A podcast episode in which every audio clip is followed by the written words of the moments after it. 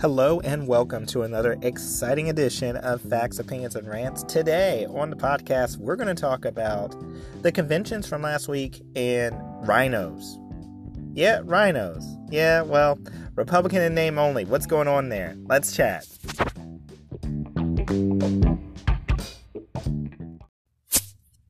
Well, hello again, and thank you for listening to our podcast today. I am going to talk about what I think was probably one of the best conventions I've ever seen. Last week, the pandemic did not stop the Trump administration from putting on, or a Trump campaign, I should say, not the administration, the campaign from putting on the best, one of the best conventions I've ever seen. And I'm a huge fan of conventions, by the way. I, I look forward to this. I'm a political nerd, as many of you know. And I will say, comparing, it was like night and day comparing the Democratic convention to the Republican convention. Of course, I'm an early bird, so I think they should end at 10 uh, not go past 11. Um, you know, once Hannity's off, it should, it should be over. But listen, the Trump convention from day one to day four was amazing. They had a great uh, you know, back and forth between people giving speeches to Trump, uh, being with the average, everyday American people and how he served them, to some of the greatest montages I've ever seen. And I'm a huge wrestling fan, and they do some great montages, okay? I mean, these montages were awesome. So if you didn't get to watch any of the conventions, don't waste your time with the Democrat convention. It was boring. I mean, I I watched the Democrat convention. I tried. I really did. I tried. I tried to stay up to Michelle, and I was like, nah, Michelle Obama tried the most exciting thing happening at their convention. I couldn't stay up. It was too boring. It was like an infomercial. I mean, you think about it. Hollywood ran their convention, and it sucked. But you looked at the Republican convention, it was night and day. Night and day. I will say this. This is an unpopular thought, but I will say it.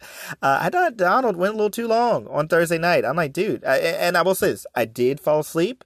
I'm sorry, but I did fall asleep uh, as he was going on because he went for like 90 minutes. And it wasn't the campaign rally 90 minutes where he's like making fun of Sleepy Joe and he's talking about how terrible Democrats are and he's talking about how he's going to help this Republican win and that one. And, and he's talking about his record, you know. Uh, it wasn't the exciting stuff. It, it, it did talk about uh, the the Trump doctrine, I would say to so so to speak, say it talked about what Trump has done and what he's planning to do. I mean, and that part was good, but it could have been a forty minuter or a thirty minuter for me, and I would have been just as happy. I also thought Ivanka went a little long, so I'm like, look, get it to 20 minutes. We'd already seen two hours of speeches. Uh, but besides that, I would say every other night, it was amazing. It was absolutely amazing. I mean, you look at the difference between the Democrats and Republicans, it was night and day. What I loved about the Republican convention this year is it did what the party platform is supposed to do. It tells you what issues the candidate is going to be fighting for. And this year, the Republicans didn't do a, a party platform because they decided we're going to let Trump's agenda be the platform. And that's what it really should be. And there was nothing in the agenda that went against what we believe as, as believers. There was nothing in the agenda that went against what we believe as Republicans. It was what we actually believe in. I mean, so we saw people get up there and talk about school choice and talk about the right to life with Abby Johnson. We they talked about criminal justice reform. They talked about taxes. They talked about um, you know, national security. Uh, they talked about law enforcement, criminal justice. Everything was discussed at the Republican convention. Democrat convention, what was it? Orange man bad. Orange man bad. That's what we've been hearing from the Democrats for the last four years. And this time they were joined by my rhino friends, Republicans in name only. By the way, this episode will be dedicated, the second part, to them uh, because they're the ones, when people think of the Republicans they hate, they can't name them, but I'm about to point them out to you. They're these guys. They are Republicans in name only. They're what I like to call a Democrat with a tax plan. Because they believe essentially what Democrats do, except for they think you should actually balance the budget. They don't do it, but they at least believe it. And they believe that you should have a tax plan that makes sense that actually could work in, in, in real life, not just in, in Bernie's world. But hey, look, if you are a Democrat and you're trying to expand your tent, you are more than helping to take these rhinos off our hand. Take the quote unquote Lincoln Republicans as well, which is a big farce. Lincoln Republicans. You look at that list and you say, oh, do they fight for uh, school choice? Do they fight for criminal justice reform? No, they're running they're running a platform against the president who did that, right? And were Republicans known for these things beforehand? No. And these are the guys who are running Republican, Republican tickets. So I want you to think about that. Okay. So when people tell you, oh, well, these are nice Republicans. These are the people who are against Trump. These are the people who are so kind and have all this, you know, accolades going with their character, right? They always lean on their character. You ask them, what have they done? They ran the Republican Party for the last 30 years, and did they do any of the stuff that I'm talking about that you actually care about? Or no, or did they talk about the 1%, which Democrats can't stand allegedly, but yet they're all funded by? Or did they stand for Democrat values with a tax plan? Did they lie to you? Have they lied to you? I voted for some of these people, and I'm going to tell you, yeah, they lied to us. They were good at lying, but once you realize someone lies to you, you don't keep supporting them. I'm going to ha- handle that on the other side of the shout out. But the bottom line, folks, is these conventions really showed you what the parties are running on. Trump's running on promises made, promises kept. You want to see what Trump's done the last four years, and outside of the media influence, just look at what his uh, what his results are. Go back and look at that convention because it was filled with average Americans. It made me think, look, this is what Mitt Romney's convention should have been in 2012 when Barack Obama said, "You didn't build that," and and and Mitt Romney made his four-day convention about we built that. And Rick Santorum's talked about this as well. What it should have been was uh, a business owner with their employees talking about what opportunity they have because of the American experience. That's what we saw this past week. We saw people who were given second chances through the First Step Act talk about their second chance. We've seen people who've given their lives after they've gone through crime and repented and come to know Jesus, they've given back and, and talked about how President Trump had helped them give back to the community. We had people like Abby Johnson's former Planned Parenthood, uh, run, ran a Planned Parenthood, a former Planned Parenthood worker, talked about her ministry of getting those people out of working for Planned Parenthood and how she is pro life and how this is the most pro life administration in my lifetime. Promises made, promises kept, testimony after testimony after testimony from average everyday citizens. And, and the Democrats who came over who did testimony for the great things Trump has done, especially for the African American community, they weren't rhinos. They weren't people who were sort of Democrats. No, they were your local delegate. The most local of local uh, leaders you can have is is, a, is a state delegate to come over to say, hey, my party is messed up. My party tried to get rid of me the moment I told them, look, they're messed up. And what did the other side have? Has been Republicans deciding, oh, I'm mad at the orange man. Yeah, you know why he's mad? Because he messed up their uni party. And that's what it was. It was the has been Republicans and the Democrat establishment running the country for the last 40 years. That's Joe Biden, by the way. So if you like the things the way they were, where you believed, oh, well, there's a lesser of two evils party, well, yeah, it was. It was when rhinos were running it and Democrats, because they're the exact same thing. There are no distinctions between them except one has a tax plan. And and to be honest with you, some people you really don't even care about that. So, when we come back, we're going to talk about why are they rhino and why should that matter?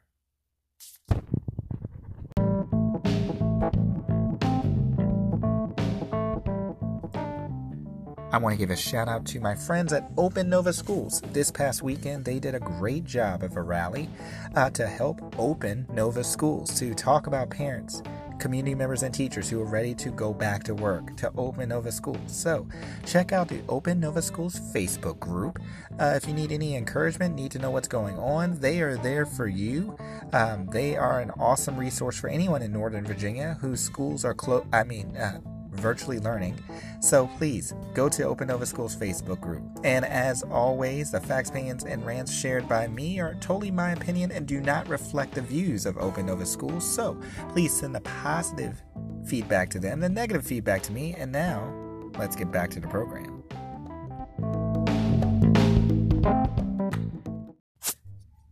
And we're back. So before we jump into why are they rhino and why should that matter, I do want to read a verse from Matthew chapter five, and I will say part of this is uh, there was a Facebook discussion between me and a, and, a, and a, good friend about I used the phrase I was talking about the rhino Republicans and how they're just useless. They are useless in our party. Um, and I didn't mean it from a Genesis 1 perspective because I believe all people are created in the image of God. I meant it from a uh, Matthew 5 perspective. It says this, Matthew 5:13. You are the light of the earth, but if salt loses its taste, how shall its saltiness be restored? It is no longer good for anything except to be thrown out and trampled under people's feet. You are the light of the world. A city on a hill cannot be hidden, nor do people light a lamp and put it under a basket, but on a stand, and it gives light to all in the house. In the same way, let your light shine before others that they may see your good works and give glory to your Father in heaven. Now, of course, that is as believers. We're called to be Christians where we live, work, worship, and play. And that's the application of that. But the point I was making from that was look, these people have been useless to our party. Not that they're, they're them and their humanity are useless, uh, but that they're useless Republicans. The, we don't need them in our party. We don't want them in our party. And Democrats, you're more than welcome to have them in your party. And so I want to talk a little bit about why are they rhinos and, and, and, and why should you care? Um, you know, they're rhinos, Republican in name only, because when they come to to the thing that bothers me the most about these people is that when they campaign on something, they don't fulfill it. Unless it's part of the stupid tax plan, right? Um, now, I want to give a couple examples. They will campaign strongly against a, a, a Democrat, and then, as you see with these Republicans, come out and endorse the Democrat, though those values haven't changed right? Democrats are more left today than they were during Barack Obama's first term or doing John Kerry's attempt to go against President Bush, right? So they don't believe in anything that we believe in as Christians, anything we believe in as Republicans. They're going to take the country to a worse place if you really believe in these values, obviously, right? And what are these guys doing? Oh, it's okay. No, no worries. I'm to vote for this guy. He's to destroy the country, but I, I'd rather do that because Trump's just so bad. No, Trump just showed them up and kicked them out of the party and showed us as Americans, no, you don't have to vote for the Unity Party. And yes, you can get things done in less than three years. And some of these guys have been working there for 20 years and only got a stupid tax plan out of it. Right?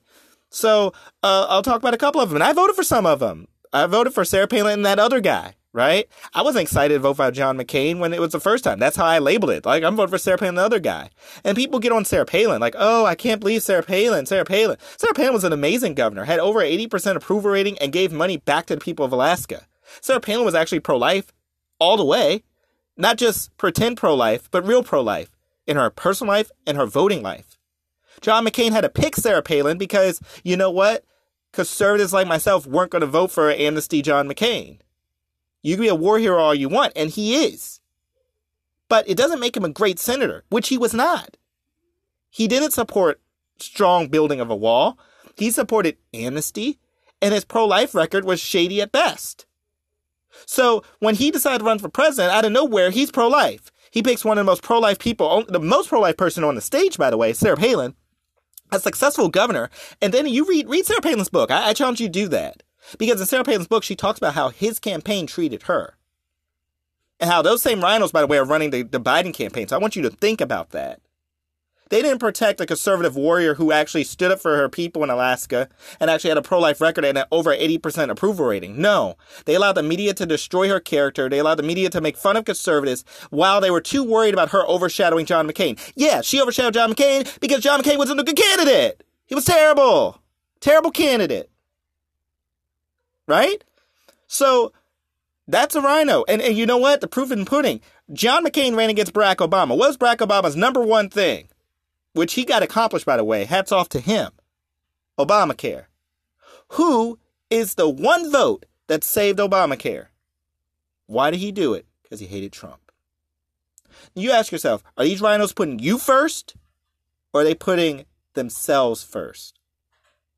Now we're about out of time, but when you look down that list, whether it's John Kasich who decided, hey, I'm going to go to the convention though I only won one state, and I'm going to make it a contested convention, not because he believed he won or it was owed him, but because it's all about him.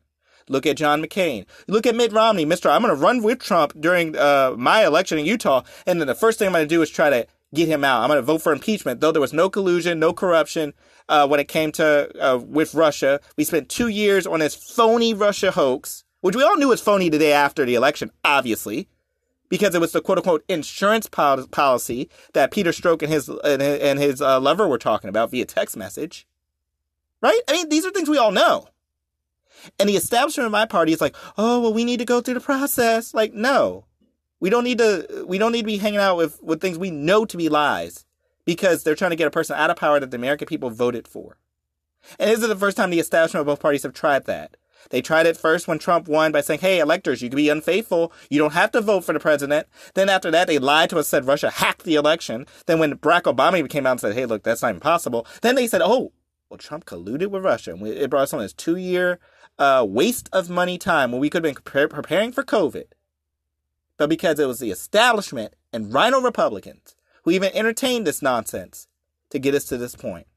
So yeah, they're useless. They're the same people who would vote for a pro-life bill when Barack Obama's in office. Then when they get in power and they have maybe 60 votes to do it, they go, oh, I'm sorry, there's a problem with the language. Wasn't problems with language last year when you sent to Obama's desk. Right? So yeah, these people are useless to our party, and they're going to be the people who bring our party down. So no, I don't want any rhinos in our party, and I'd be more than happy for you Democrats to take them. Because you know something, when Democrats have problem with people in their party, and this episode's going to go a little long, and I'm sorry about that, but I'm a little fired up right now. When when Democrats have people in their party that they don't like, even a vice presidential candidate, Joe Lieberman, they kick them out, right? So the person they ran for vice president in 2000, they decided, hey, you're not progressive enough. You're not longer, in, you're no longer in our party. The interesting thing is Joe Lieberman won his campaign as an independent, so it might not have been a great idea. And they did let him caucus with them. But I want to point out something to you. When Democrats realize, hey, you no longer represent our values, they say goodbye.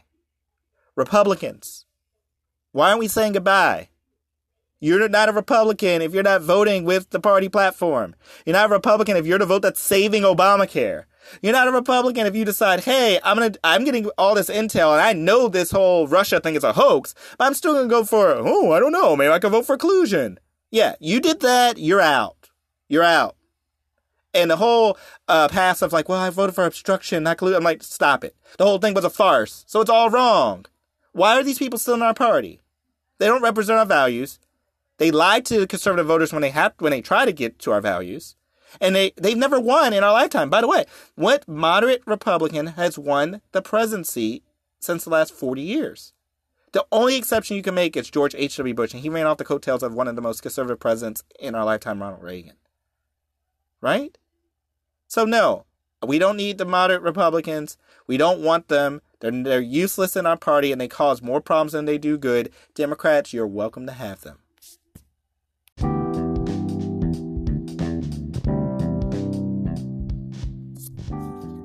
So, thank you for listening to this edition of Facts, Opinions, and Rants. On the podcast next week, you're not going to miss it because we're going to talk about so, what are the Christian principles to voting? A lot of times you hear people say, oh, well, Christians can't vote for this person, or they can't vote for that person, or whatever it may be. But what are the true principles? We're going to dig through scriptures next week and hammer out what are the principles you should be looking for as a believer and what believers look for when they're voting. So uh, we'll look at the six principles next week. Uh, excited to share that with you. We've gone through it in our Bible study, and I look forward to sharing with you on the podcast. In any event, we're out of time, and I will see you next week.